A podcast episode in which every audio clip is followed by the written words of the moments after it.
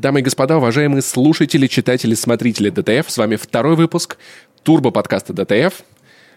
У микрофона Павел Пивоваров, ваш постоянный соведущий, постоянный соведущий Вадим Елистратов, главный редактор сайта DTF. Привет. Я надеюсь, вы хорошо встретили Новый год, вы оклемались, уже прошло несколько дней, мы рады. Э, как там, расскажите, потому что мы пишем еще, еще с 2021 надеюсь, ничего страшного не случилось за эти первые несколько дней. И это вторая часть наших итогов года, потому что а что еще обсуждать в празднике? О том, как мы побухали. Мы хорошо побухали.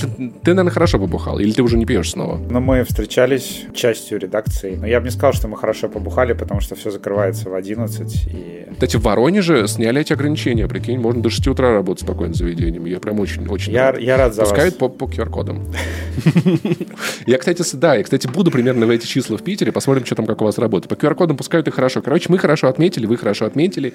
И это время, чтобы еще немножечко подытожить, что происходило. Мы с Вадимом решили вспомнить по чуть-чуть наших любимых игр, фильмов, сериалов года. Это отличный момент, чтобы вы, будучи на своих новогодних каникулах, могли на что-то обернуться, понять, что, может быть, какую-то игру вы пропустили, какой-то фильм не, досмотрели, на что-то обратить внимание, и чтобы вы классно провели время, слушая, как мы соглашаемся, ругаемся, спорим, потому что не везде мы будем согласны, я уверен. Наши с Вадимом вкусы частенько расходятся, и получается немного необычно.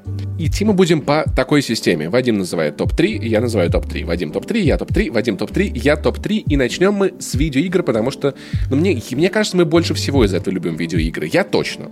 Больше, чем кино и сериалы, поэтому сразу же к ним. Итак, Вадим, давай, с третьего места по первое. Что у тебя, что больше всего тронуло тебя в этом году? Ну, мой список будет не слишком, наверное, оригинальным. У меня тоже. На третью строчку я поставил Returnal. Причем я сам этого от себя не ожидал, но к концу года я ее все чаще и чаще вспоминаю. Причем я даже могу сказать, что я, я же ее не прошел до конца, я собираюсь это сделать на каникулах. Угу. Потому что там нужно вот сидеть такими длинными циклами и... Да. Если в нее заходить, в общем, то там часа на 4, там, на 5 Э, чтобы свыкнуться с управлением, погрузиться во всю эту тему и там красиво пройти очередной Твое круг. третье место совпало с моим третьим местом, то есть у нас удивительный матч в том плане, что это, я быстренько забегу вперед, да, это мое третье место тоже, потому что я, во-первых, не знаю, куда к этой игре докопаться, то есть я к ней собственных претензий не нашел ни одной, и она на самом деле не такая сложная, какой казалось мне в начале, потому что это роуглайк, если зачищать все комнаты, которые ты видишь, максимально правильно собирать собирать себе э, при этом оружие, улучшение и прочее. То есть на боссов я залетал с третьего, начиная в стиле «это не меня с вами закрыли, это вас со мной закрыли». И я в какой-то момент, играя в нее, я понял, что это все-таки для меня тыкалка. То есть я начал слушать подкасты, пока в нее играю. И в таком виде она мне вообще не надоедала. То есть я чисто механически получал неимоверное удовольствие от того, как стреляет оружие, как двигается герой, как там все происходит, как все нарисовано. В итоге я сделал то, что я редко делаю с играми, я выдрочил вытащил секретную концовку.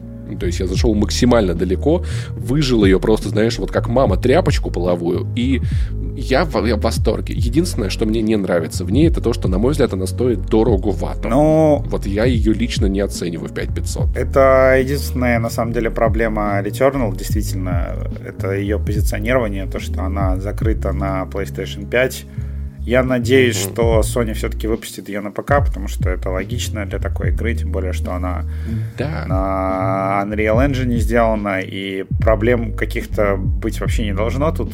Да, она очень клевая механически. Это такая вот э, игра. Мне напоминает на самом деле немножко Doom последние итерации. Есть такое. Да, то, что ты просто кайфуешь от стрельбы, кайфуешь от того, от, от попаданий в монстров, от того, как они взрываются да, кайфово. Вот и это все вот. сделано так правильно. Я прям вижу, как сидели люди, и прям это оружие будет стрелять идеально. И это тоже идеально. И, и input lag будет идеальный. И меч. И монстры очень правильно двигаться. Блин, там потом, да, меч потрясающий. Там потом, когда доходит до уровня, при этом биомы меняются.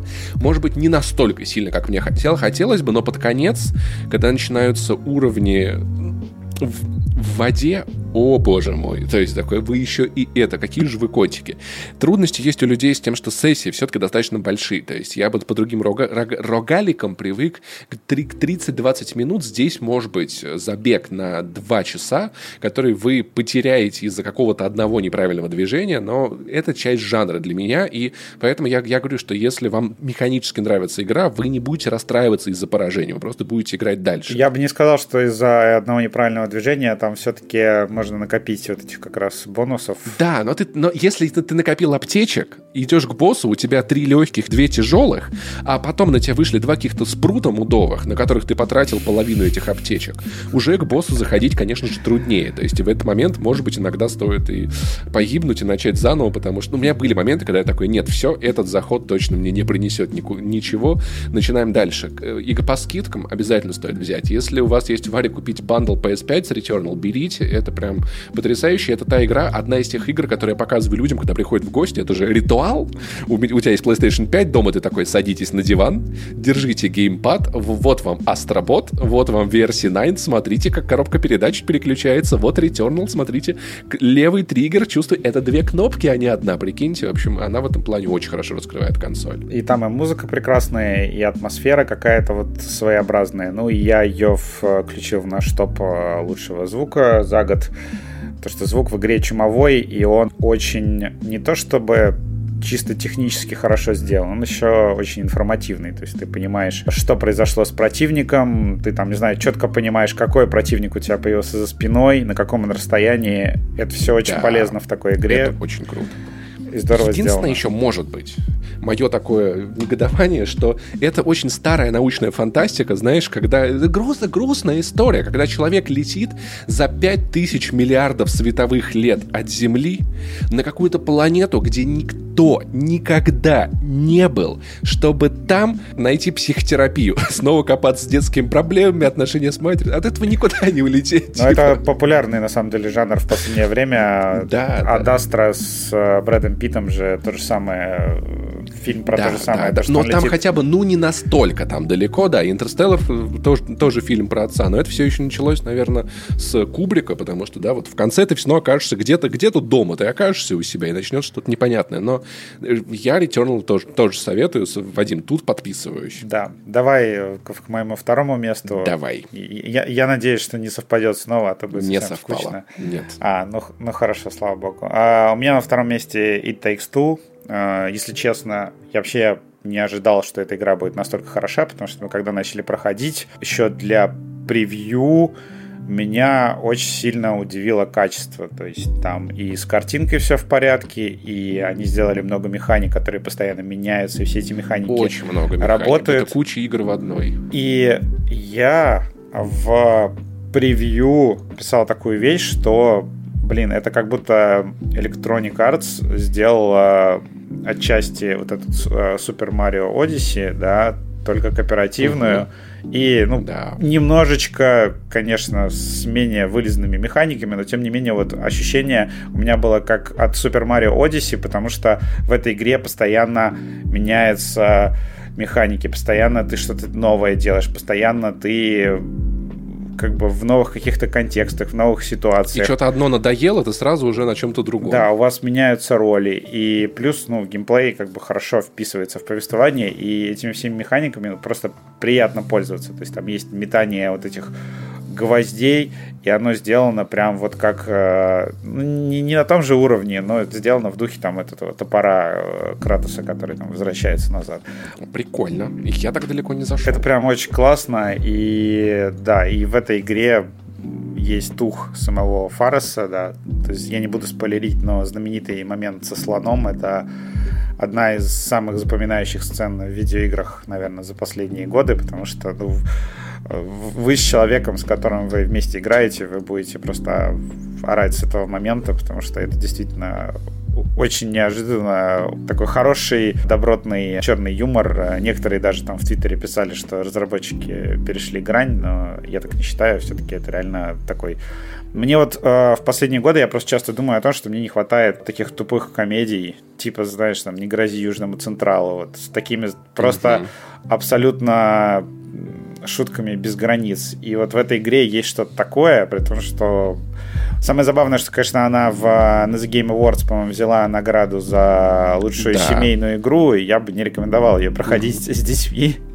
Потому что... Слушай, ну я думал, ну это, это родителям, которые разводятся, надо проходить, знаешь, вот.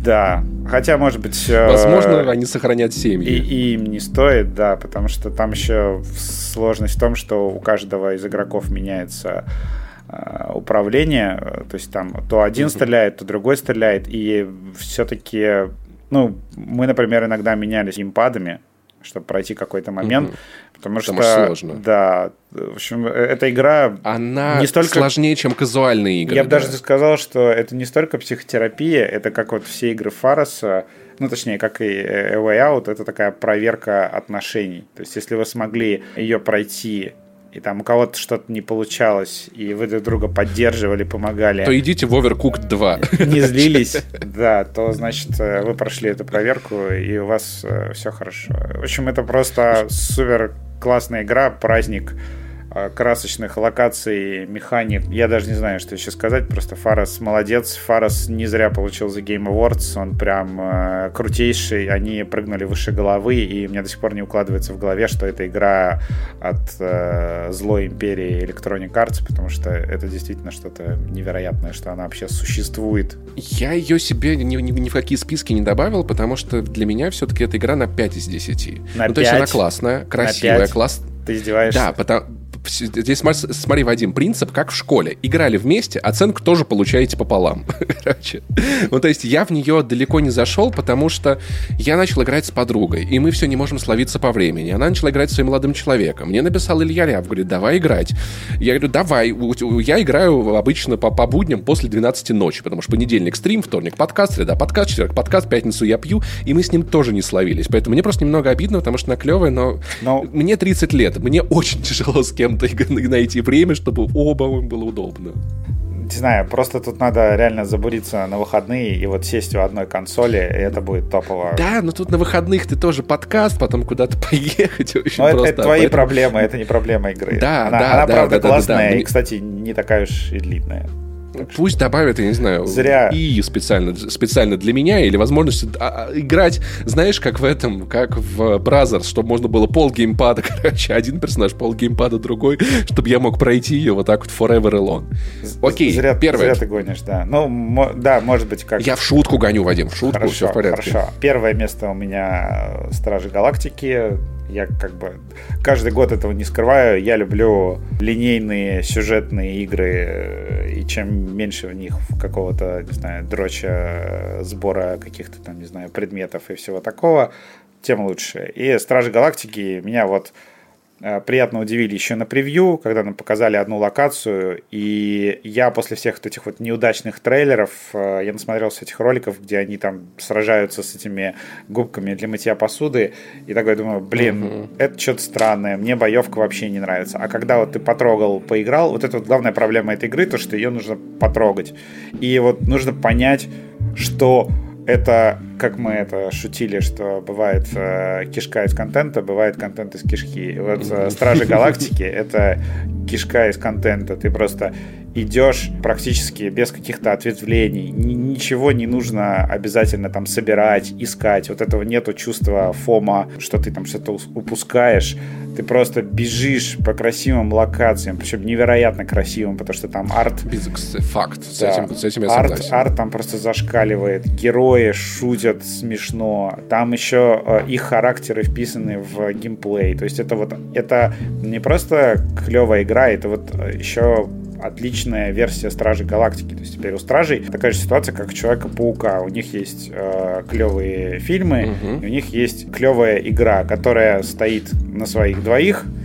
Она по-своему э, долбанутая, она по-своему интересная, она по-своему красивая, она отличается от фильмов. Это вот такое приятное дополнение.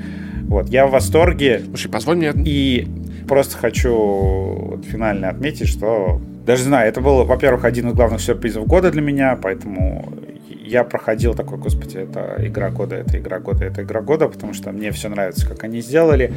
И причем самое классное, что когда Э, я был на протяжении всей кампании прям инвестирован в сюжет, в историю. Мне было просто интересно, чем это все закончится, потому что uh-huh. есть такая проблема в играх с открытым миром, вроде Assassin's Creed, ты поиграешь 10 часов, и ты уже знаешь, что в этой игре будет всегда, до самого конца практически. Тебя невозможно удивить чем-то таким супер неожиданным, потому что вот проблема игр с открытым миром, то что у них есть такая тоже петля, геймплейный луп, который там длится. Да, там... да, и там надо как-то регулировать самому. Как ты отвлекаешься от сюжета, как ты не отвлекаешься да. от сюжета, их надо чувствовать. А стражи напомнили мне просто как бывает круто, когда игра ну, полностью зарежиссированная, полностью сюжетная, и она может тебя привести в любое место, вот, да, с, там, опа, тебя отправили там сражаться с э, ледяным драконом, почему бы и нет. Э, я уж там не говорю про финальные главы, я не буду спойлерить, но это прям вообще очень круто. И сцена после титров э, у игры отличная, которую, кстати, да, не стоит пропускать, она у меня до сих пор стоит на рабочем столе, потому что она безумно красивая. Это просто игра праздник. Мне очень грустно, что я посмотрел, сейчас вышли там эти, ну, Steam объявил примерные продажи игр. О, и... Она уже давно по 30% скидкам, да. стало понятно быстро, что она не собрала. По скорости скидок можно хорошо ориентироваться на сборах игры. Если в первый месяц ее отдали по 33%, значит что-то идет не так. Не факт. Control, он тоже достаточно, она быстро ушла на скидки, но Control все-таки, я так понимаю, вышел в плюс причем там это произошло где-то через год с лишним после релиза. Так что... Через год, да, но, возможно, это как раз-таки скидки помогли. Ну, так скидки, естественно, помогают. Я просто надеюсь, что она где-то там задержится на, там, не знаю, 40 долларах от изначальной цены. Угу и как бы в этом плане разойдется. Не, я не утверждаю, что она будет, будет провальной, но что не старт факт, что она провальная. самым приятным финансово, да, это еще не факт. Я, короче, чуточку понужу, немного подпорчу малину, потому что мне Стражи не понравились. Это очень красивая игра. Вот тут я полностью согласен. Есть две причины, две. Одна скорее объективная, вторая скорее субъективная. Скорее к объективному, но все-таки боевка — это очень слабое место этой игры. Ну, то есть я играл, я доходил до битвы, я такой, пусть это просто закончится, как Это как скорее. пошаговая стратегия. Дальше... Как похоже на ну, эту, на 15-ю финалку, где ты просто... Слушай, я бегаю, я, я, я кругами летаю по этому полю, по полю куда угодно, нажимаю какие кнопки, какие-то комбинации, просто давайте это перестанет. Я, я в магазине губок, понимаешь? Я в Икее в отделе с губками, это, это все на меня сыпется, поэтому боевка прям у меня... Если тебе кажется, что ты с губками, значит, ты как-то неправильно играешь, потому что там же все четко. Ты Слушай, урон, я четко играю. Урон наносишь с помощью Гаморы, да, проблема в Проблема тебе. Мне. Проблема да, я, тебе, да. я, я, я комбинирую. Я Mass Effect 2 на Найтморе прошел два раза. Я все умею. Но мне просто неприятно. Мне не очень интересно. И скорее субъективное, что мне сюжет... Я 8 часов я наиграл или 9, а, и мне не стало интересно. Ты не прошел.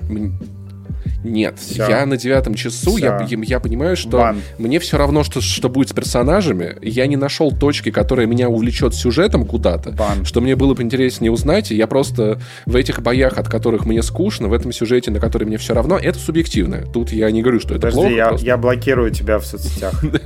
Ты еще не знаешь мое первое место. А, Подожди немножечко, не блокируй. Меня Стражи Галактики всегда очень сильно трогают, потому что там есть проблемы с отцом. Это центральная тема у Питера Квилла всегда... У меня они другие, понимаешь? Меня бы тронуло, если бы отец Питера Квилла был коммунистом, и они бругались из-за этого. Вот это меня бы тронуло, проблемы с отцом. Ну, видишь, э, для кого-то работает, для кого-то нет. Короче, у меня какая мысль интересная, которую я в этот раз из Стражи Галактики вынес, ощущение, какое я поймал, за что я его ценю, этот опыт. Драма Питера Квилла, которую я увидел в этот... Короче, он пацаном, мелким, улетает с Земли именно в тот момент, когда если к любому пацану на этой планете подлететь и сказать, братан, хочешь быть космическим пиратом и на корабле летать, любой пацан, ни секунды не думает, скажет, полетели. А теперь ему что-то около 30 и он готов отдать все на свете, наверное, кроме друзей, чтобы снова оказаться с мамой в этом доме, на этой ферме. И это ужасная, ужасная его вот драма, вот этого, знаешь, противостояния его ну, ребенка, да. его насильно забрали, да. Но я бы согласился в 14. 15. Момент с мамой один из самых сильных э, в игре, да, да, да, переломный такой. И это вот меня тронуло. Но вот по, лично, по личным проблемам я как-то не, не, не втянулся. Может, потом как-нибудь к ней вернусь, хотя, скорее всего... Давай, давай, нет. Но я... давай свой топ, я его тоже сейчас буду мочить. Так, третье место Returnal, тут ты согласен, я надеюсь. давай пропустим, обсудили уже. Второе место Resident Evil 8. А, ну тут я согласен, да, она мне тоже понравилась. Это, это хорошая игра, и в целом большую часть этой игры я такой, ну окей, это хоррор от первого лица. Мы их много видели, он хорошо сделан, классно, правильно, нормально, дорого, но вот именно сердечко мне прям вот развалило последняя глава в игре. Это будет не сюжетный спойлер на всякий случай, а именно геймплейный спойлер. Всю игру ты от этих мразей ползаешь, прячешься и такой, пожалуйста, мистер оборотень, я надеюсь, мне хватит 10 патронов в обойме, не подходите ко мне близко, мне очень страшно. А потом игра просто ломает эту фигню, у тебя автомат, 300 тысяч патронов, и ты все то, чего ты боялся, все то, чего ты ползал, просто выкашиваешь нескончаемыми очередями. И я такой, боже мой, все эти годы во всех этих выживачах мне не хватало одного этого уровня. И в Resident Evil 8 его добавили за все те игры, в которые я играл и боялся. И для меня эта игра, на мой взгляд, это концовка ее. Это пост-мета-слом вот этого жанра. И я считаю, что мне больше выживачи от первого лица не нужны в том виде, в котором они были все эти годы. Resident Evil 7 это классический такой выживач от первого лица. Ну, то есть Outlast, но дорогой. Resident Evil 8 прям переламывает эту схему, дает чувство завершенности от этого процесса. Поэтому я прям вот второе место вот только за это. Мне еще очень понравилось то, что они сделали... Ну, это не всем зашло. Мне очень понравилось, что они сделали такие биомы. То есть у тебя как парк аттракционов игра работает. Угу. Ты 2-3 часа провел с одним боссом в его зоне, 2-3 часа с другим. И это очень клево, потому что седьмая часть была, наверное, все-таки более монотонной в этом да. плане, потому что все-таки локации не менялись. А тут ты, ну да, они, конечно, геймифицировали, да, то, что тебе прям игра показывает, вот ты идешь теперь к следующему боссу, но да. это ничего не портит. И каждый босс, он отдельный. То есть все сражения с боссами, они не похожи одно на другое. То есть есть что-то попроще, типа Димитреску, есть что-то пострашнее. С этим болотным уродом там level design. Когда вот э, с Лепсом битва, и вот эта вот штука падает на тебя, и ты такой, о, боже мой, это... Я орал, я натурально, я стрелял и орал. Это было огромное удовольствие. Получил от каждого босса по-своему. И это прям вот очень кру- круто сделано. Еще она фантастически сделана по технической части. То есть э, у них и так у них и так э, крутой движок, да, но вот на консолях нового поколения он прям раскрылся вообще с другой стороны. Да, и, блин, и так все-таки классно, когда ты ходишь по, по этому городу и такой, о, это же частный сектор города Воронежа, я ж тут живу практически. То есть ощущение было очень сильное от попадания вот в какое-то детство такое, знаешь, мартовское, облезлое, со снегом, с покошенными домами. Короче, огромное удовольствие Resident Evil 8 я не ожидал. Я, она когда вышла, я такой, блин, опять ползать на карачках, лазать. Мне Иванов уговорил, говорит, Паш, это вообще не то. Э, Паш, это другое. И я такой, окей, я оценил. Самое главное, что она короткая. Ее можно пройти там где-то часов за 8-10, э, получить кучу впечатлений, и я счастлив, что да. она вот такая. Я ее лучше... Когда, вот когда ты вырастаешь, это плюс. Второй раз э, лучше ее пройду, чем э, будет игра затянутая и длинная. Там есть неудачный кусочек на заводе, который такой ну, наверное, самая слабая часть игры. Ну, скажем так, самая слабая часть игры не говно. Я не могу говном это назвать или плохим чем-то. Да, слабее, но тем Это главная менее. проблема резиков, э, что в один прекрасный момент ты пускаешь, спускаешься в канализацию, и вот эта канализация этой игры. Блин, мне скучнее всего. Скучнее всего было, если честно, в доме леди Димитреску, потому что она за тобой ходит, а у тебя какие-то квесты, тебе надо что-то достать, тут добыть. Я много лазал в прохождение, потому что, ну, пипец, там, там кое-где вообще не догадаешься. И было забавно и немного рушилось, знаешь, вот ощущение, когда леди Димитреску такая, Итан, иди сюда, ты просто мимо нее на скорости, типа, женщина, мне сейчас не до вас, мне нужно найти подвеску, которая хранится в ручке двери на третьем этаже, до свидания, в обратную сторону мимо нее, то есть такой, не сейчас, потом, леди, потом. Ну, видишь, ты проходил с гайдами, а я проходил вообще без гайдов, то есть я бегал. Да, это, бегал, это я, не, я не справился. Еще до релиза, да, Димитреску я прошел еще до выхода игры, поэтому как ты нашел, не знаю, по чуть-чуть. Не, я бы, я, догадался. Я бы не вывез. И первое место это Deathloop. Мое первое место. Кошмар. Я могу объяснить, почему. Кошмар. Короче, прикол в том, что я никогда в жизни не играл в такую видеоигру. Я не могу придумать, с чем ее сравнить. Она кое на что похожа, но я смотрел много фильмов про День сурка. Я никогда представить не мог, что я буду в это играть. И я люблю игры Аркейн. Но всегда это была проблема, что то можно сделать пятью способами, это шестью, но ты проходишь это одним, загружаешь сейфки, то-то, то-то, и тут формула Аркейн идеально вписалась. То, что у тебя день за днем повторяется.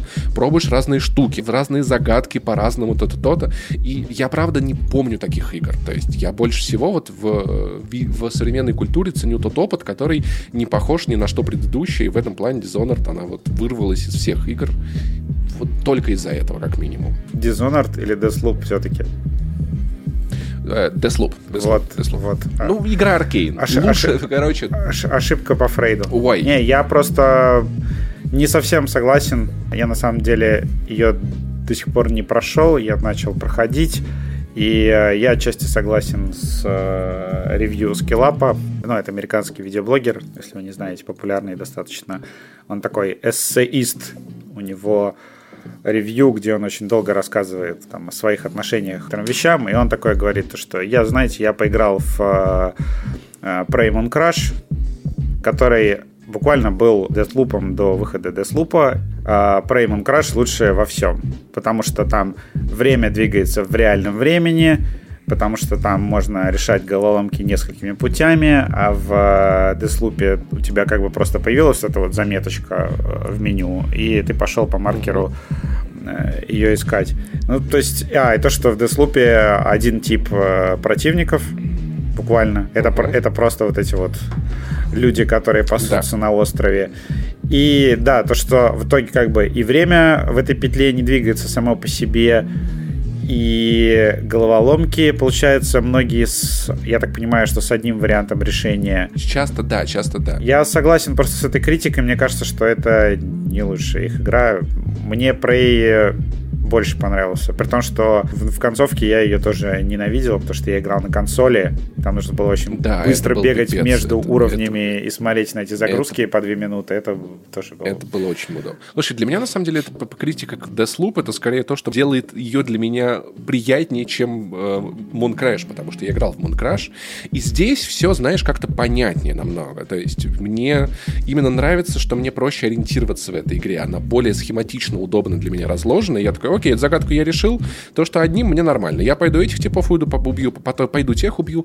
Для справки скажу, что я игру не допрошел, и я знаю, что там с концовкой что-то может быть не так, но я уже получил так много удовольствия, что даже если там в концовке будет там шутка про то, что я лох лично, там Паш, в конце окажется, что Паша Пиаваров лох педальный, мне будет все равно, потому что я получил столько удовольствия именно от того, что вау, нифига себе. Насколько я знаю, концовка там просто ни черта не объясняет. И такая- Разберемся, И разберемся. Вызывает Может быть, это и неплохо. В общем, ты свою игру года не прошел вообще. Молодец просто. Да, слушай, я игровой, жур- игровой журналист, мы так делаем. Вот, Слушай, вот, ну вот не надо этих стереотипов. Я все свое прошел. А, кроме Returnal, но, блин, я не мог ее не включить в этот топ, потому что... К тому же я прошел там 5 биомов из 6, по-моему, так что все. У меня секретная концовка в, в Returnal. Это меня, это меня откупа. Ну, очень-очень мало. У меня еще... Блин, ментальное состояние очень сильно влияет на то, что я... На способность меня играть в какие-то игры, которые для меня необычны и непривычны. То есть зим- зима, осень, все вот это, оно жутко раздавило. Так. Я в итоге э, слушаю подкасты, играю целыми днями в SnowRunner, потому что он для для меня зона комфорта. И жду, когда просто все это кончится, и думаю о переезде в теплые страны, потому что без солнышка очень тяжело живется. Давай к сериалам. Твой топ-3 сериал, сериал этого года. Блин, на самом деле я чисто первое-третье место расставил от балды. И я хочу сразу сказать, что я не все главные сериалы года успел посмотреть. Я выбирал просто, наверное, что-то Окей. такое, что вроде бы не супер очевидно, и что я хотел бы Мгм. прям посоветовать людям посмотреть. Э, Вот. На Мгм. третье место я поставил «Мэр из Истауна». Это Не смотрел. мини-сериал Кейт Уинслет в главной роли. Он вышел на HBO. Он короткий, снят очень похожи на вот эти оскаровские фильмы. Знаешь, бывает, включаешь оскаровские фильмы, понимаешь, что вот сделано под наградой. Каждый актер играет как боженька, угу. каждая сцена там блестяще написана, куча разных каких-то мелочей, рюшечек, э, персонажи глубокие. Тут вот видно, что вот это все делалось как большое кино, а не как сериал. Вот, ну и потому что как бы Кейт Уинслет не просто так согласилась на главную роль в сериале. Она кайфная, да. Она для этой роли набрала вес. Она требовала, чтобы ее не сильно фотошопили на постерах. Вот она там ест джанк-фуд. И это вроде бы супер банальная история про детектива, который расследует дело в маленьком городе, параллельно разбираясь с личными проблемами, но, блин, угу. воплощение, оно настолько тащит в этом сериале. Оно настолько безупречное, э, что ну, от него просто невозможно оторваться. И я... Это такая уютная американская хтонь? Да, я хотел похвалить, на самом деле, сериал. Ну, там шикарнейший твист в конце. Ты никогда не отгадаешь, э, кто во всем виноват. Э, я тебе это гарантирую. Дмитрий Пореченков. Да. Я, я не знаю, кто это, но, допустим... Александр Невский, да. Вот. А, ты никогда не угадаешь, кто во всем виноват. И я хотел сначала похвалить за то, что это мини-сериал, да, и ты просто посмотрел и забыл, но они вроде как хотят делать второй сезон, потому что там успех был сумасшедший. Ну, это капитализм, мы в этом живем. Да, в любом случае, всем рекомендую, посмотрите, это величие сейчас первого до последнего кадра, одна из лучших ролей Кейт Уинслет. Вы ее... Запомни, может, под Новый год как раз нормально зайдет, уютнее. Вы ее да. такой еще не видели, да, это вот мрачные тайны маленького городка, где все друг друга знают, прям очень хорошо. На второе место я поставил третий сезон Ю, ну или в России. Ты... Его я тоже не стал смотреть, потому что я такой, я не готов к этой жести. Не, я смотрю, как все это обсуждают, и такой, без, эта вечеринка без меня. Не хочу пропускать это через себя и переваривать, нафиг. Это просто тот случай, когда к третьему сезону формулу сериала довели до какого-то прям абсолютного совершенства. То есть я включил,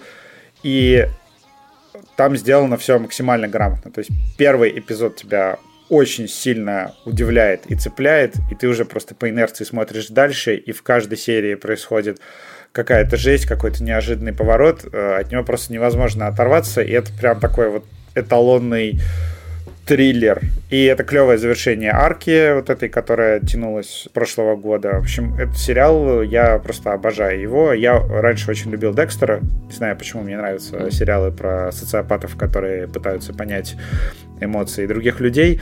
Вот, а это как Декстер. Возможно, нет, я не социопат. К, У тебя не было такого, что, что ты по, после Light to Me вот этих вот проходил эти тесты и отгадывал эмоции? Нет? Учился запоминать? А, нет, такого не было. К, к сожалению, я не, не социопат, да. Если кто-то не знает, Ю это, поправь, поправь меня, если я не прав, сериал про кошмарного мудака-абьюзера, который просто делает жуткие вещи, и он... А вот, ну, не совсем там теперь уже как бы немножечко серая мораль, потому что он все-таки главный герой, и ты ему чуть-чуть... Ну, он классический антигерой, а, но в третьем сезоне, например, э, ты практически э, все время ему сильно сопереживаешь. Ой, вот не надо мне такого точно. И он своего рода каким-то моральным компасом выступает в третьем сезоне, потому что он действительно пытается поступать правильно и становится лучше, и поэтому за ним клево наблюдать. Но... Потом, небось, такую жесть творит, что просто ты такой, ё, возь вообще. Ну, увидишь, ты? увидишь. Нет, это вот, да, сериал про э, социопата, который следит за девушками, каждый раз находит новую девушку, влюбляется в нее,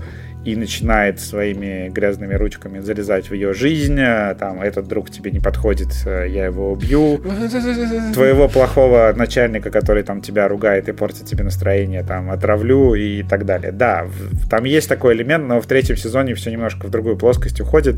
В любом случае, это и смешно, то есть там клевая сатира, это и классный триллер.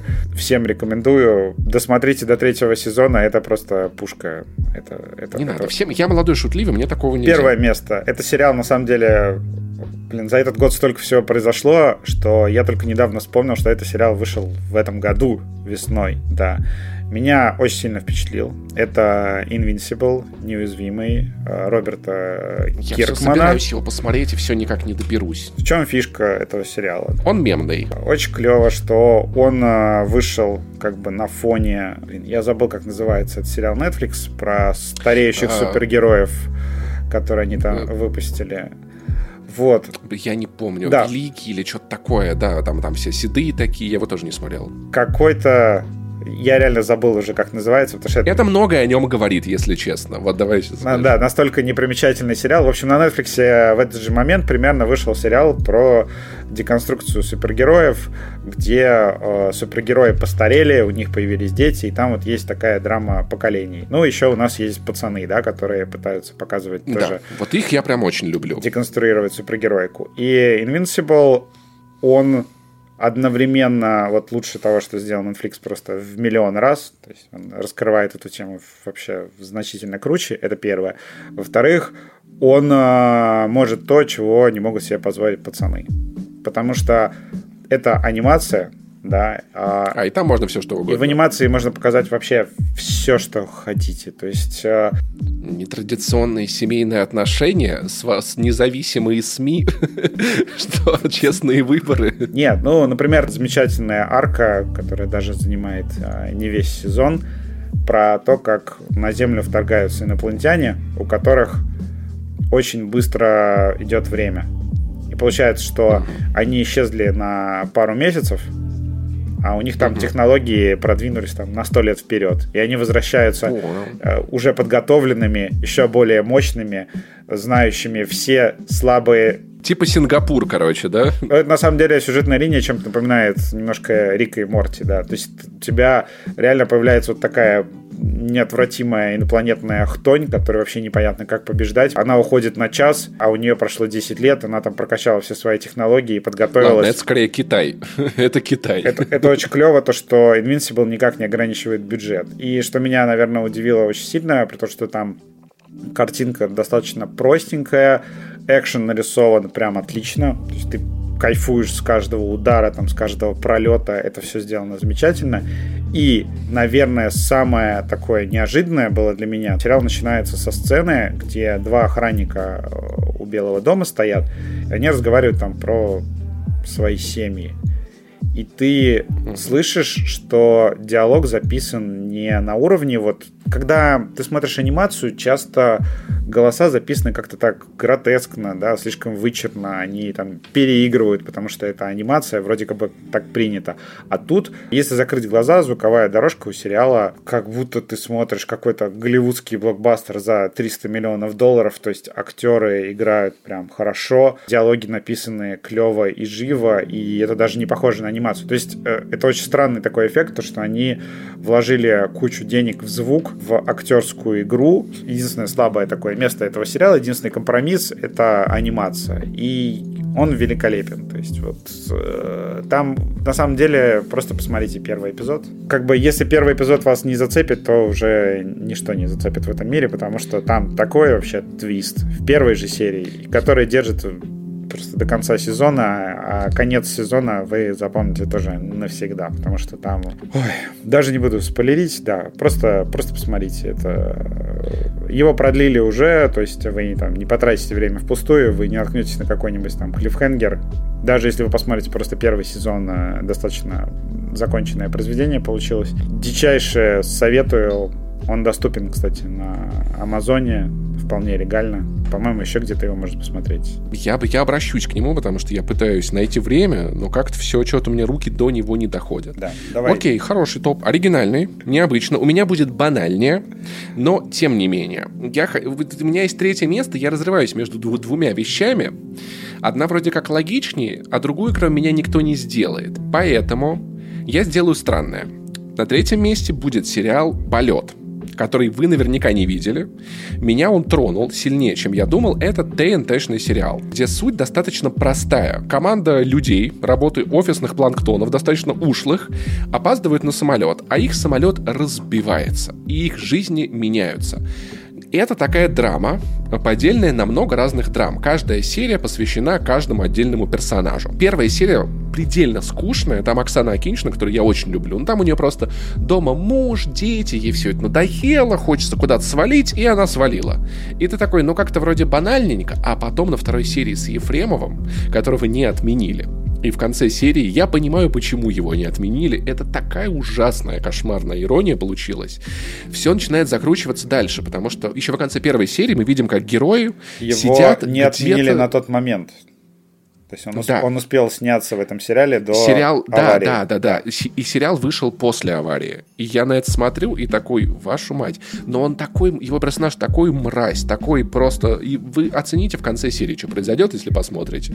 Вы поймете, о чем я говорю. Э, герои сидят где-то там на какой-то заброшенный пионерский лагерь или что-то типа того, все в кровище в говне, и ты такой, воу, у них какая-то фигня закрутилась. И ты наблюдаешь историю персонажей по серии, и параллельно закручивается общий сюжет достаточно интересный, чтобы досмотреть это до конца. Печально, хтонически, интересно, драматично. Я прям очень советую. Скорее всего, вы его пропустили. Вторым вариантом у меня были вампиры средней полосы, которых я очень полюбил. Но их, кроме меня, кто-нибудь, наверное, еще посоветует. То есть про сериал «Полет» я ни от кого больше вообще ничего не слышал. Я у «Полета» посмотрел, по-моему, первые три серии и почему-то остановился. Мне показалось, что недостаточно интересно, и мне показалось, что на серии с Ефремовым он как будто перепрыгнул уже через акулу. Но у тебя, у тебя было в конце, когда ты узнаешь драму этого персонажа, да. ты такой, вашу мать. Мне вообще. эта серия понравилась, а следующая серия показалась значительно слабее, и поэтому я, по-моему, вот... Там динамика гуляет, меня как-то зацепила эта история, но это, видимо, да, это что-то субъективное. Я увлекся. Да, я не в первый раз про него слышу, вот, да. Поэтому попробуйте, подумайте. Это не прям супер шедевр, но на третье место лично из личных своих топов я готов его поставить. На втором месте внезапно то, что лю- приличные люди обычно не делают, а я не очень приличный человек, это сериал Марвел. И это не Локи, который мне очень понравился, и который вообще можно чуть ли не отдельно от всего остального оценить, а Соколиный глаз внезапно. Во-первых, потому что я посмотрел его недавно, во-вторых, потому что я включил первую серию, я не смог остановиться, пока не посмотрел его целиком. Он так как-то затягивает, он так правильно расставлен во всем этом. Экшен красивый. Чайковский, который играет во время того, как герои уезжают от злых русских, это вообще потрясающе. Он новогодний, он теплый, трогательный, и знаешь, забавно персонаж Соколиного глаза двоится, потому что у него как бы есть любящая семья. Это, знаешь, его часть вот такая, типа, ну там детей в школу отвезти, значит, лансер в ипотеку взять, к теще, значит, за огурцами.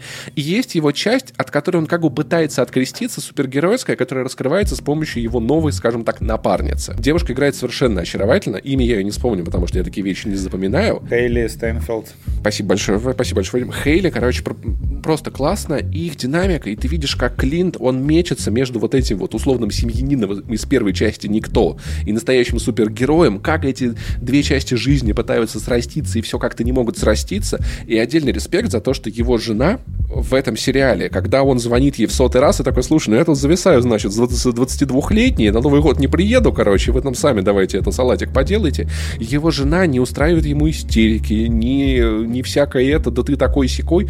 Она его понимает, и я такой, блин, это так мило и приятно смотреть на взрослых, адекватных людей, типа, я тебе доверяю, Клинт, ты классный пацан, очень жаль, что тебя не будет с нами на, на Рождество, но ты делаешь важные вещи, я уважаю тебя, твою личность, поэтому мы тебя подождем и не будем тут сидеть, значит, всей семьей тебе грустные видео в WhatsApp скидывать. Это одна из моих любимых деталей сериала, да, то, что у него с женой абсолютно доверительные отношения. Ты просто привык видеть в сериалах и фильмах вот этот троп, когда герой звонит жене, и врет ей да, о том, что происходит. Да, да, да, да, да, да у меня да. все нормально, мелочи какие-то разберусь.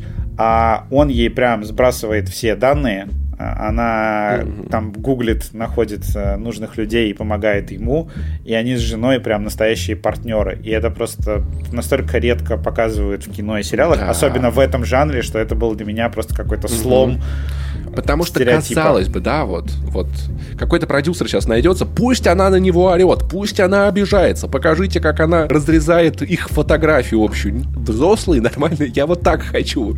Если отношения, то вот такие, пожалуйста. Вот, в общем, ролл мод. Но это тоже, знаешь, возраст и психотерапии. Ты уже как-то меньше смотришь на всякие, знаешь, истеричные взаимоотношения и больше как-то такой, блин, вот так, вот это классно, вот это я понимаю, доверю. При этом он там с 22-летний зависает на квартире в Нью-Йорке, ну, казалось бы, можно устроить что-то. Нет, нет, все окей, все супер. Мое, короче, уважение, поэтому я проникся прям сильно. И первое место будет достаточно банальным, но я не могу не отдать уважение сериалу, который все оценят. Но это игра в кальмара, потому что, ну, очень круто. Ну, мне очень понравилось. Ну, прям всем понравилось, но и мне понравилось. Но я вот считаю, что если кто-то это не видел, это надо посмотреть. Если вы вдруг из-за этого хайпа пропустите. Я так иногда делаю, знаешь, когда все вокруг что-то хвалят, я такой, блин, эта вещь задолбала меня еще до того момента, как я включил первую серию, я не буду смотреть этот хайп. Если вы из этих людей, реально оцените. Это классный сериал. Он похож на «Паразитов», которых я тоже очень сильно люблю.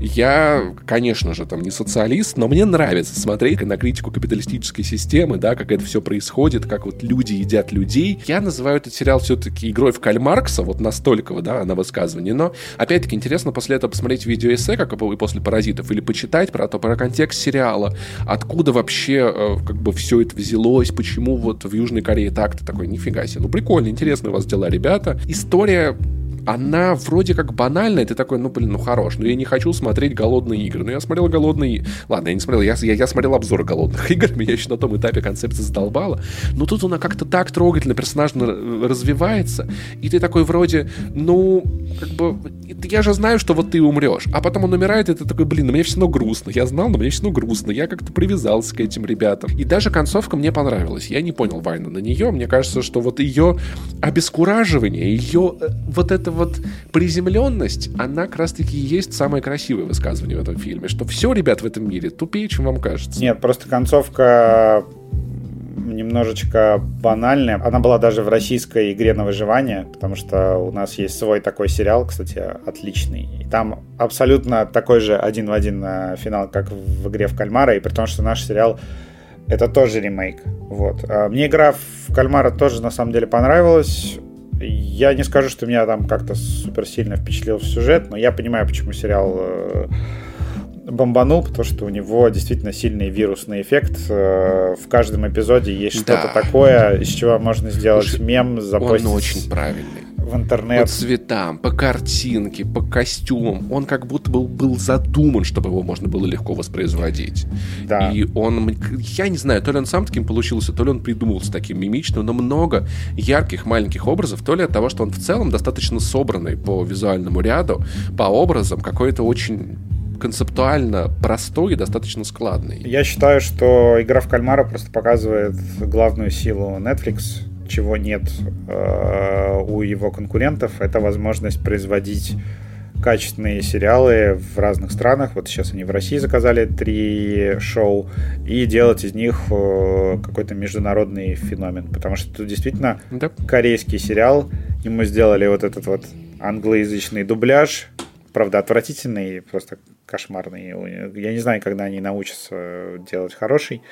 Вот. Э, они даже сами недооценили успех, потому что, например, в России он вышел без э, русского дубляжа. И я такой, чего? Угу. Слушай, вот. а Netflix часто, часто так делает. Я прям сейчас в дорогу себе качаю «Море спокойствия». Тоже корейский сериал, который топ-5 сейчас по России. Там нет никакого русского перевода.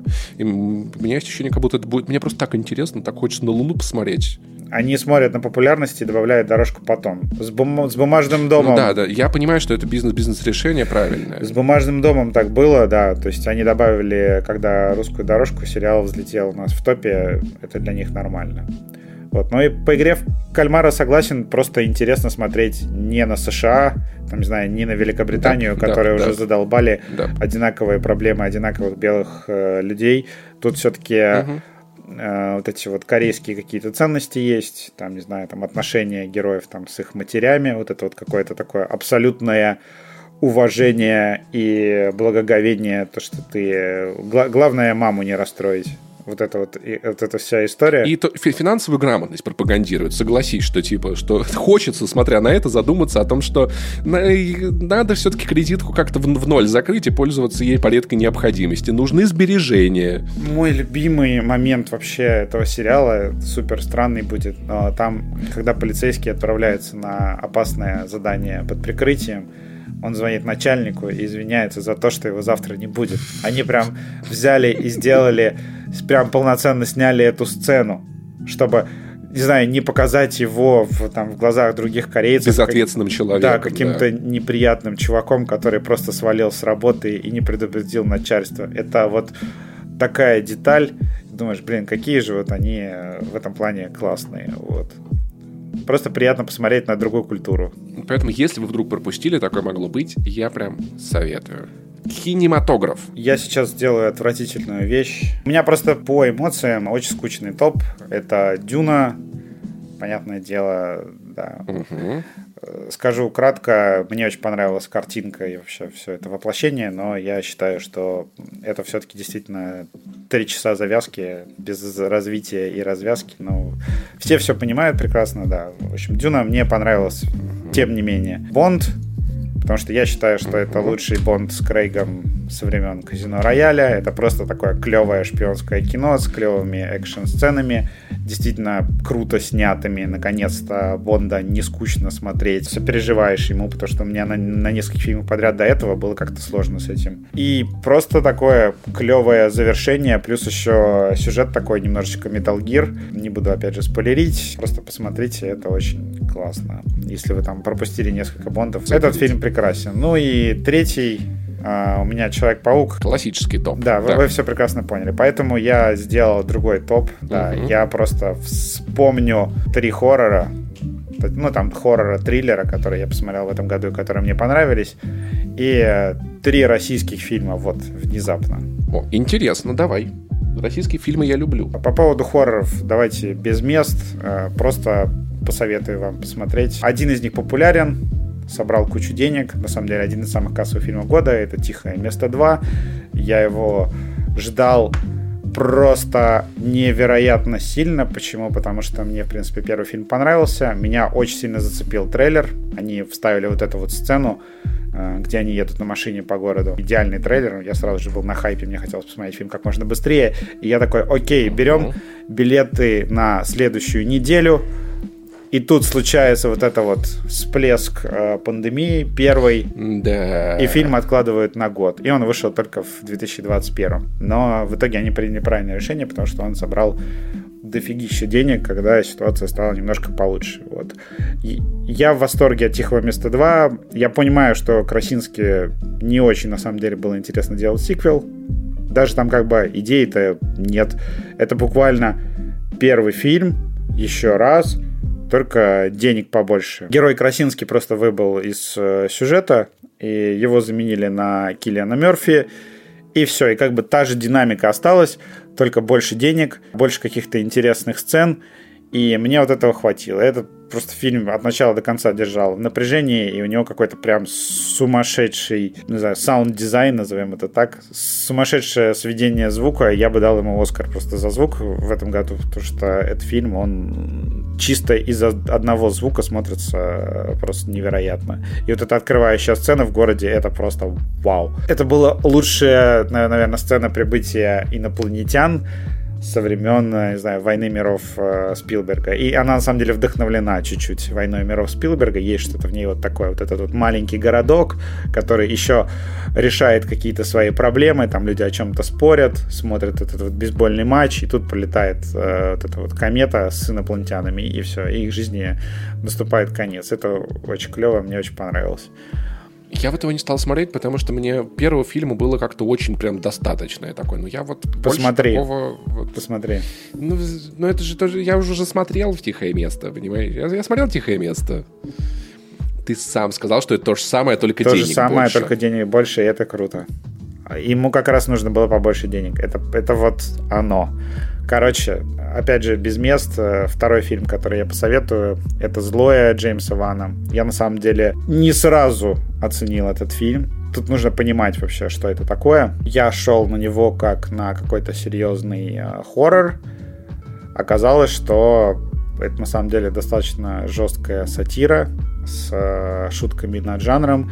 И это фильм, ради которого Ван отказался от «Заклятия 3». Да, то есть «Заклятие 3» снимал другой режиссер, а Ван вот э, занялся злым. И поначалу он кажется какой-то вообще порно-пародией, там смешные какие-то нелепые идеологии, и ты думаешь вообще в чем прикол, почему не страшно, вроде бы как бы даже не особо интересно, а потом случается лучший твист в истории кино, серьезно, это просто самая безумная вещь, которую только можно представить.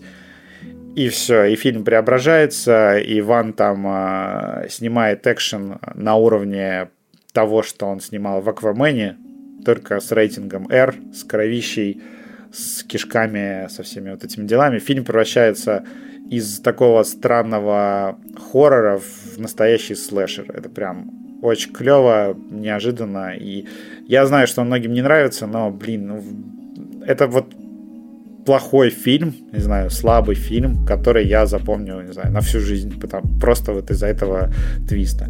Я вообще не особо слышал, не особо следил, поэтому не в теме, поэтому ничего, ничего добавлять не буду, может, поинтересуюсь. И последний «Дом на другой стороне», который я посмотрел в самолете с э, величайшим вообще удовольствием.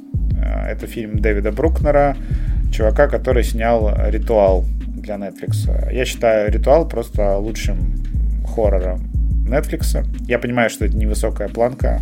Все про это шутят, когда я это говорю, то что, ну, понятно, как бы, да. Э, если это лучше у ну, Netflix... У меня скепсис к фильму, к фильму Netflix в принципе. Вот, просто вот. «Ритуал» — это был фильм Netflix, который не ощущался как фильм Netflix. Это очень хороший хоррор. Я бы на него, если бы сходил в кино, я бы ни капельки не пожалел и вписал бы его там в свои топы года с удовольствием. Это просто очень клево сделанный хоррор, с, который пугает как-то вот по-новому. То есть там не, не скримерами, а там есть у него такая фишка. И, ну, я не скажу, что он изобрел, э, да, он долго показывает статичный кадр. И вот знаешь, как этот кот, который прячется в елке, ты долго смотришь на этот статичный кадр, и в какой-то момент ты вдруг начинаешь видеть силуэт монстра. Не сразу. Это просто свет в комнате был, Вадим. Это, это очень, это очень стрёмно сделано. Вот. И в доме на другой стороне он использует такую же фишку. Там сюжет достаточно простой. Муж и жена живут счастливо. У нее депрессия, в том числе связанная с тем, что у нее была клиническая смерть. Она умерла на 4 минуты и вернулась с полной уверенностью, что по другую сторону ничего нет, загробной жизни нет, и у нас вот только один шанс, одна жизнь, и она стала таким абсолютным циником в этом плане. Ну, плюс еще вот у нее депрессия от этого, том числе после этой аварии, там, в которой она как раз пострадала. И у нее был муж, такой жизнерадостный чувак, который сам мужик с руками, он построил дом, в котором они живут. И вдруг внезапно муж кончает с собой, просто берет лодку, уплывает на озеро и кончает с собой. И она продолжает жить в доме, который он построил, пытается понять, как это вообще случилось, что произошло. И э, первая часть фильма это такой детектив практически, где она начинает копаться в вещах мужа, находить какие-то странные сигналы. И я не буду рассказывать финальный твист, потому что он очень-очень неожиданный. Это мило с твоей я стороны, считаю, Вадим. классный. Это хоррор слэш триллер. Он как бы пугает тебя, не знаю, каким-то философским скажем так, понятием. Я вот не буду конкретизировать, скажу, что он пугает тебя по-философски. Он напоминает тебе о вещи, о которой ты не хочешь думать. И это вот, вот эта вот вещь, это как бы злодей этого фильма. Я, я не буду описывать, в общем, там это, это просто Просто посмотрите Ребекка Холл, классная, вот желательно в оригинале, потому что она прям тащит. Фильм уже везде доступен, да, он классный. Ты навел меня на мысль, я придумал потрясающий хоррор, Netflix, потому что, пожалуйста, звоните, мы снимем это. Может, Кинопоиск позвонить. Короче, представь, ты молодой человек, собираешься ехать в аэропорт едешь в аэропорт и такой, а закрыл ли я дверь? И опаздываешь. И такой, да вроде закрыл. А на самом деле ты не закрыл дверь дома. И утюг ты не выключил. И вот они, и каждая серия посвящена отдельному элементу интерьера, который идет не так, а ты еще на самолет опаздываешь, само собой, да. Это будет лучший хоррор для 30-летних просто в истории. Ты можешь снять uh, YouTube-сериал такой, я думаю. Мой топ-3. Помните, я говорил, что я не очень доверяю фильмам Netflix? Так вот, на третьем месте «Не смотри вверх». С одной стороны, может быть, я потороплюсь, потому что я все еще на эмоциях. С другой стороны, вроде как, через эти эмоции я вижу, что фильм классный. Правильно сделанный, все на своих местах, безумно интересные, побочные линии, все правильные, они увлекательные. Небольшие персонажи достаточно яркие, харизматичные. И актуальность этого кино, которое невозможно не отметить, поражает просто до глубины души. Фильм изначально придуман как а, метафора о глобальном потеплении. А, то, что значит у нас есть очевидная угроза, да, ученые говорят, что угроза есть, э, давайте принимать какие-то действия, там точка невозврата практически пройдена, э, там мы уже ничего не сможем спасти планету, давайте, пожалуйста, что-нибудь быстро организуем. А правительство, там разные страны делают вид, что ничего не происходит. У нас там сейчас выборы, да, у нас там свои проблемы, чего вы там прислали со своим глобальным потеплением. Если вот сейчас еще мой дом не затопило, то все нормально. Но в фильме это, да, это не глобальное потепление, это летящий метеорит, и это забавно, потому что ученый приходит к президенту, она такая, типа, ну, что случилось? Они такие, все, нам через 6 месяцев труба. И президент такой, пам-пам-пам, да, ситуация, конечно. И все вокруг такие, да, конечно, ситуация. Просто самое клевое в этом фильме, что его придумали про глобальное потепление, но случился коронавирус, пока его снимали. И фильм вышел, и он ощущается идеальной метафорой всей истории с короной, когда люди людям говорят, что вот есть угроза, вот научные факты, пожалуйста, примите меры. А люди такие, ну не, ну... Мне кажется, что отчасти люди, когда об этой проблеме не думают, ее как будто бы не существует, хотя она есть. Ну да. И это же тоже, это, это, это, это требует нервов, каких-то переживаний, сил, ответственности, читать эти новости, сколько людей погибло, быть в курсе, да, и осознавать проблему. А если ее не осознавать, то как будто бы ее, в общем-то, и нету, поэтому люди вот так вот наивно себя ведут. И тут, да, это очень красиво показано. И ты такой, да, это реально про нас. Это про нас все, ну, не про меня, да, а про них, потому что я бы, наверное, что-то делал. Да, я тут в э, соцсетях, по-моему, в Рен об этом писал, Говорун. А он просто написал в Твиттере достаточно хорошую мысль про этот фильм, то, что они очень клево показывают, что большинство людей не готовы к тому, что у них есть какой-то шанс, не знаю, умереть там в любую минуту, они не хотят об этом думать. И вот когда им говоришь, что вакцина защищает тебя на 95%, для них это то же самое, что 0%. Это значит, что они не воспринимают ее всерьез. Они отказываются мыслить вероятностями, либо работает, либо нет. Потому что самый частый вот аргумент, который я э, слышу против вакцин, когда люди говорят, ну она же всего там на сколько-то процентов защищает. Я говорю, так а в чем проблема? Ты не хочешь увеличить свой шанс на выживание? Почему ты так мыслишь? А люди мыслят категориями. Если есть вот какая-то брешь, лазейка, то значит все, эта вещь не работает. Русский авось, на самом деле. И люди еще думают, что можно переболеть, и все будет нормально. И да? фильм... и они же не читали про, про постковид статьи вообще никакие. Да, и у них там у каждого есть там бабка с рака, которая, значит, сделала вакцину, тут же, короче, померла, попав под машину. Это наивность. Мне кажется, это глобальная человеческая наивность. И в том числе, знаешь, движение по наитию, что вот есть у тебя какая-то жизнь, и она сейчас что-то сильно поменяется, и как-то не хочется, а может она не поменяется. И еще показывает очень неспособность большинства людей планировать свою жизнь до дольше, чем на 3 секунды. Знаешь, меня каждый раз это поражает в метро, когда вот вагон подъезжает, ты стоишь в дверях, двери открываются, и ты видишь толпу людей, которые встали так близко к двери, чтобы из вагона нельзя было выходить по двое сразу, а люди выходили по одному. И им почему-то так кажется, что так будет быстрее, если они будут мешать людям выходить. Это вот планирование, когда человек осознает себя, то, что с ним будет на 3 секунды вперед и на 2 сантиметра вокруг него, а дальше он вообще не понимает, что происходит. И вот фильм, ну вот в том числе про это, на мой взгляд. Короче, жутко поразившее кино. Очень много есть о чем поговорить, что обсудить, о чем подумать, поэтому вакцинируйтесь, смотрите фильмы, да. Второе место — это фильм «Отец». «Отец», «Батя». Вот ты описывал хорроры. Они страшные, Вадим. Я уверен, каждый из них инопланетяне, демоны, все, что... но меня ничто в жизни так не напугает, как фильм «Отец», который может произойти, в принципе, это с каждым из нас. Энтони Хопкинс играет старика, у которого деменция. То есть там появляется его дочь, что-то ему говорит, уходит, потом появляется другая актриса, и он такой, ты кто такая? И героиня такая, я же твоя дочь. Типа, бать, это я, все в порядке. А это уже и квартира друг, и отец, и муж у нее какой-то другой. Моя бабушка этим страдала последние пару лет своей жизни. Я это не пронаблюдал вблизи, потому что мы с ней виделись редко, и меня она еще хорошо помнила. Но от мамы я наслушался, как мама к ней приходит, каждый день объясняет ей, что она ее дочь, как бабушка зовет своих родителей, не понимает, почему они за ней не приходят.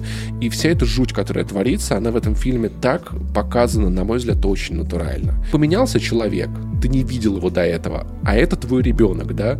Поменялись какие-то обстоятельства, ты вообще не понимаешь, что происходит. И я сидел два часа такой, что происходит, какой кошмар. И это реально может... И я у мамы начинаю ранние симптомы замечать, и, наверное, я к этому тоже, мать его, склонен. И вот это пугает меня до чертиков. Оказаться в этой ситуации где ты даже не можешь понимать, что с тобой происходит, только окружающим плохо. У меня у бабушки была деменция, поэтому меня с этого фильма расхерачило по полной, потому что я знаю, что угу. такое человек, живущий с деменцией, то, что мозг его обманывает, и он поэтому доживает свои последние дни в постоянном ужасе, потому что он лег спать. И вообще не понимание, что происходит. Проснулся с утра, он не узнает комнату, в которой он был э, до этого, он не узнает людей, которые к нему заходят. Он живет в постоянном хорроре, и этот фильм показывает да. эту ситуацию от первого лица. Вот. По этому поводу я хочу, кстати, посоветовать еще один хоррор. Это «Реликвия» с Эмили Мортимер 2020 года. Тоже фильм про деменцию, который меня очень сильно впечатлил. Там показывают деменцию как фильм ужасов. Там бабушка страдает от деменции, и у нее дом, он как бы символизирует эту деменцию, то, что там появляются какие-то новые коридоры, новые комнаты, он разрастается, становится все темнее, мрачнее, страшнее.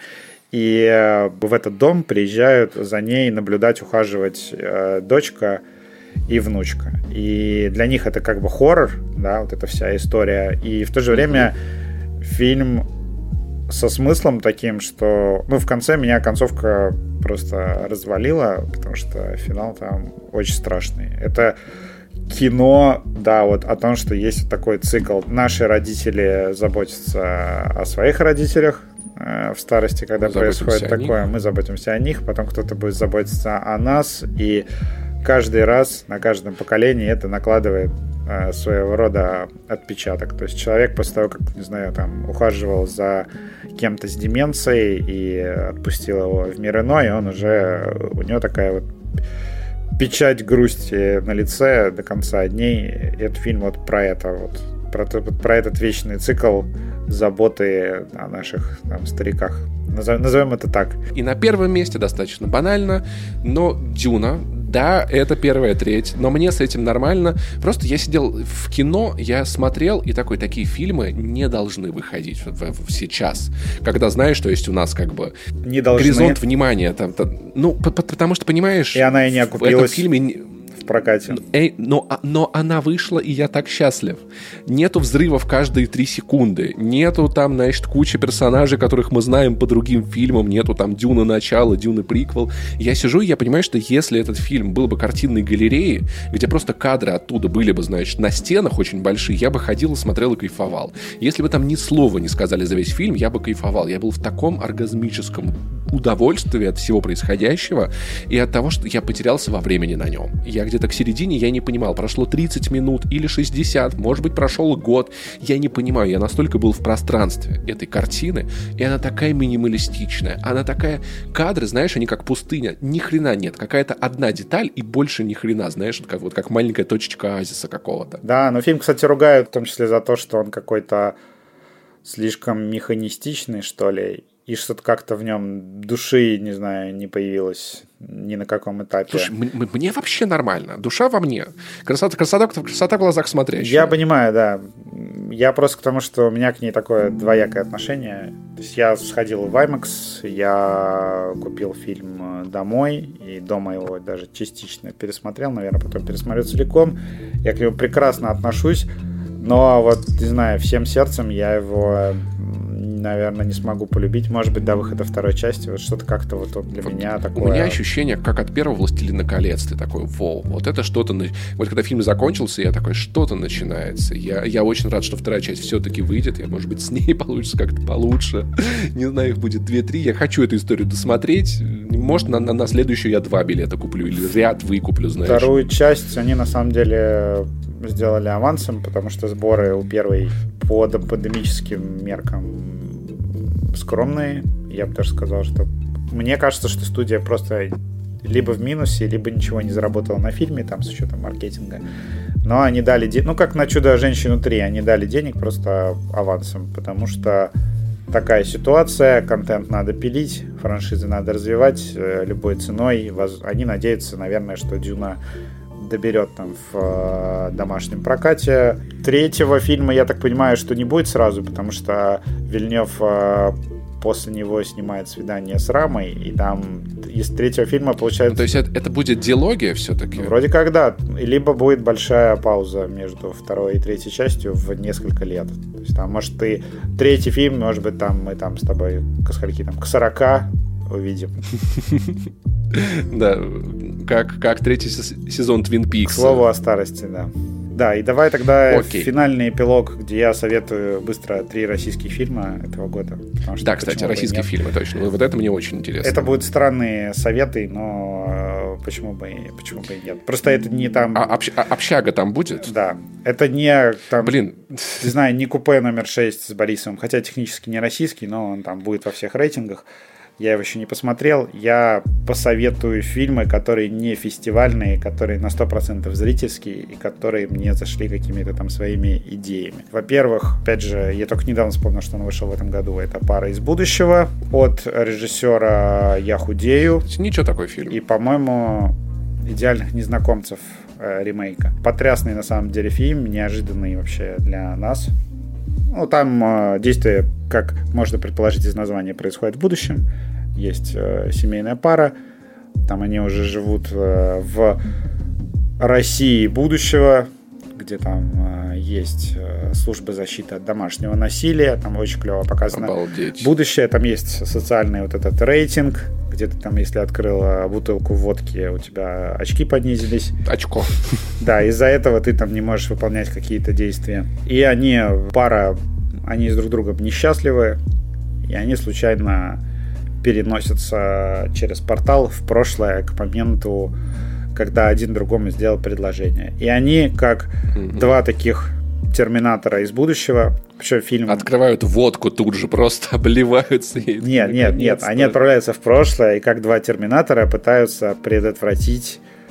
С... Да, пытаются предотвратить начало своих, можно сказать, отношений, да, чтобы... Э, это то, что иногда бывает в жизни, знаешь, ты с кем-то расстался и такой, блин, вот бы сейчас вернуться назад и леща себе дать. Они мешают э, друг другу сделать предложение. И просто, угу. блин, это очень необычный фильм, потому что действительно это вроде как э, фильм про отношения, но он очень экшеновый, и он реально косплеит э, Терминатора. Вот, там прям взрывы, погони, все это есть и смотрится очень клево и смешно. Где они делали при- предложение, я не знаю, на Ближнем Востоке. И у него очень классная как бы финальная мысль про то, что отношения это не какой-то момент во времени, да, когда вы там э, подженились и все, и ножки свесили и mm-hmm. расслабились. А то, что отношения это постоянная работа каждый день. Yep. Еще родные. Да, вот странная ситуация, что я хотел посоветовать аж два фильма с Буруновым, но он действительно в этом году затащил по-настоящему. Если кто не знает, Бурунов — это голос Ди Каприо в дубляже да, блин, ну я, я, я, я люблю его, и, я даже полицейского с, и, с Рублевки И полицейский смотрел. с Рублевки, да, вот в паре из будущего он как раз играет мужа, а в родных э, он тоже играет главу семьи, и это прям неожиданный тоже для меня был фильм. Там э, история очень простая, то что вот есть такая семья большая, сын там глуповатый, э, есть дочка с каким-то талантом и с музыкальным вроде бы наклевывается, что-то ее играет монеточка. Есть сын айтишник, который вот-вот уедет в другую страну со своей женой будущей, и они вот собираются все вместе, и тут отец объявляет, что говорит, у меня опухоль мозга, и сейчас мы садимся в мой фургон, и мы едем на Грушинский фестиваль, потому что я всегда мечтал на Грушинском фестивале э, под гитарку исполнить песню своего написания. И э, Поначалу фильм отталкивает, потому что все герои в нем такие немножко капризные дегенераты. Ну вот прям вот Долин даже... Как Витька Чеснок, э, Чеснок вез Леху, Леху Штыря на Грушинский фестиваль. Долин очень, а, по-моему, ругал этот фильм за то, что он романтизирует путинский электорат. Но мне так не показалось, потому что на самом деле это все достаточно жутко выглядит. Ну, то есть там батя вот типичный такой абьюзер, у которого проблемы с его батей, и он их выливает на собственных детей. Как в фильме «Батя». Да. Э, но это, кстати, лучше, чем фильм «Батя», потому что фильм... Фильм «Батя» очень недоделанный, да. ужасно. Ну, потому... Концепция прикольная, но... Нет, фильм «Батя» — это просто мини-сериал, который перемонтировали в фильм, досняв сцены, и получилось плохо. Нет, э, вот э, «Родные» — это буквально «Батя», который был задуман нормальным, и вот как бы самое неожиданное в нем то, что сначала кажется, что про, про опухоль мозга он придумал, да, но на самом деле она действительно есть, и это как бы драмеди, это не просто комедия, это вот там еще достаточно сильный драматический элемент. И я обожаю в этом фильме одну сцену гениальную, где семья вся ссорится, поскольку там они не ходят к психологу, да, это вот как бы обычные люди из глуши, да, и у них нет инструментов к тому, чтобы выйти из конфликта, как у многих семей в России, да, и они вместо mm-hmm. того, чтобы проговорить свои проблемы и выйти из конфликта, они начинают, они там на этом фестивале заказывают то ли пельмени, то ли манты, что-то вот такое, и начинают вместе ругать их, говорить, вот какое тесто невкусное, вот какое мясо дурацкое, да я бы... у нас так вся страна лет сто делает. Да я бы лучше сделал, да, это вот это вот э, типичный выход из проблемы, когда к тебе приходит батя и такой говорит, есть будешь после ссоры. Вот это вот... Да-да-да. И все такие, Хинкалина на них не хватает. Вот. Этот фильм, вот, э, это такая жиза реально вот на этом моменте э, слезу можно пустить. Вот. Я советую его посмотреть, потому что это действительно круто, и в финале там такие достаточно неожиданные выводы происходят. Последний фильм, который я хочу посоветовать, это «Общага» Романа Васьянова. Это его режиссерский дебют. Вообще он известный оператор, причем не только в России, он снимал «Ярость» с Брэдом Питтом. Режиссерский дебют оператора, такой камерный фильм, похожий на театральную постановку. Он не вышел да прокат РФ его кинопоиск сразу же выкупил к себе.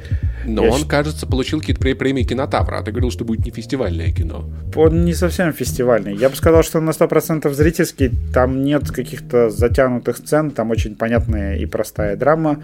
Советский Союз, да, главные герои э, студенты, которые живут в общаге. Сладкие конфетки. Э, в российской глуши. И там очень на самом деле простая логика, то что общага это система, да, вот эта вот вся, которая ломает людей. И мне в целом этот фильм напомнил «Дурака», по концепции, что типа есть один классный пацан, который знает, как правильно, и он молодец. Но, блин, короче, у меня есть такая категория фильмов. Вот я единственное, это потрясающий фильм, классный. У меня есть специальная категория классные фильмы, потрясающие, которые никому никогда не советую. То есть, да, подает там, там «Дурак», «Майор», э, «Хрусталь». Э, «Груз 200». Да-да-да. И вот «Общага» нападает туда же, это потрясающее кино. Оно классное, но я лично никому не посоветую, потому что... Смотреть это, тяжело. это грустно, это жестко. Ты после него такой, блин. Я, у меня так было с дураком, как смотрел в поезде Москва-Воронеж. Я приехал, меня встречают э, друзья на, на вокзале. Пашка приехал. Я такой, ребят, все вообще бессмысленно. Зачем мы... Как, ничего не работает. Никогда ничего не получится, пока мы вот этими людьми окружены. Это бессмысленно. И общага, она, она в каких-то таких же чувствах оставляет. Типа ты такой, вашу мать. Да. А может быть, но это в том числе, знаешь, про вот эту бесхребетного советского человека, про то, что если ты не приспособился, то, ну, сорям, братан, как бы нам такие люди неинтересны. Классическая трагедия, да, человек против системы. Вот. Еще хочется сказать, что очень клевый каст у этого фильма. Да, потрясающие актеры. Все достави... Каждый на своем месте. Всем ты веришь. Всем... Все мои любимые, по-моему, э, российские актрисы молодые, практически в этом фильме неожиданно. Буквально вот я, я офигел. Я думаю, кто такой вообще идеальный каст сделал. Это потрясающе. Да. Поэтому кино потрясающее, но вы, вы понимаете, во, во что вы ввязываетесь. Да, да если у вас будет... Вы молодые, смешливые, это не архивы КГБ, ребят. Да, настроение погрустить, если будет, то стоит его посмотреть. Нет, в конце, конечно, есть такой, такой немного светлый момент такого некого освобождения, но очень такой относительный, я бы сказал. Очень-очень. Ну, деморализующий эффект, деморализующий. Но такое кино, такое, конечно, надо бы, блин, вместо Соловьева по телеку крутить, но эх, вряд ли когда-нибудь мы доживем. Да, в другой стране. Что-то на грустной ноте мы с Вот, видишь, мы уже загрустили. Да, да видишь, фильм такой, он сильный. Он вот так вот именно работает. Давай, давай. Давайте, я не знаю, Горько посмотрите потом. Я не знаю, ребят, Путина посмотрите. Но Горько тоже по-своему грустный, да. Да. Вот, ну, в целом, не знаю, Don't, Don't Look Up, вот его, вот его посмотрите после общаги, как немножечко, Слушай, наверное, это все После Don't Look Up тоже депрессивное настроение, потому что это фильм практически документальный. Но знаешь, Ровно знаешь, там, вот, там вот разница большая. Это как между нигилизмом и позитивным нигилизмом. То есть, если общага это типа мы все умрем, все бессмысленно, то Don't Look Up это такой мы все умрем, все бессмысленно. То есть, знаешь, он позитивный нигилизм в целом не самая плохая стратегия по жизни. Мне просто кажется, что он в конце становится настолько не похожим на сатиру, да, нет, вот сцена с застольем, я сидел и такой, а что бы я... Это просто, это жесть, она до мурашек вообще разваливает. Да. Я просто представлял, а как бы я себя вел в этот момент, это невозможно. Не спойлери. Ох, да. Ну, это, я достаточно, согласись, отстраненно сейчас об этом сказал, что это как бы ничего не понятно, просто вы подумайте об этом. Ребят, спасибо, что вы это послушали. Да. Девчат, спасибо тоже, что послушали. Надеюсь, вы теперь нашли, чем заняться вам в эти праздники, которые, надеюсь, у вас идут. Вы большие умницы, отдыхаете, готовитесь к работе. Поэтому старайтесь по возможности не, не сильно впадать в печаль, хотя иногда, наверное, это даже неплохо работает. А у нас Новый год еще впереди, мы не знаем, как там у вас. Да. Это привет да, из прошлого. Мы надеемся, что все хорошо. Из капсулы из 2021 Если кто-то года. слышит наши голоса, значит, не все потеряно, сопротивление еще да. есть. Вот, поэтому подписывайтесь, ставьте лайки. Напомню, что подкасту очень важен ваш фидбэк, потому что мы пробуем, мы учимся, и это самый важный момент для любого медийного проекта.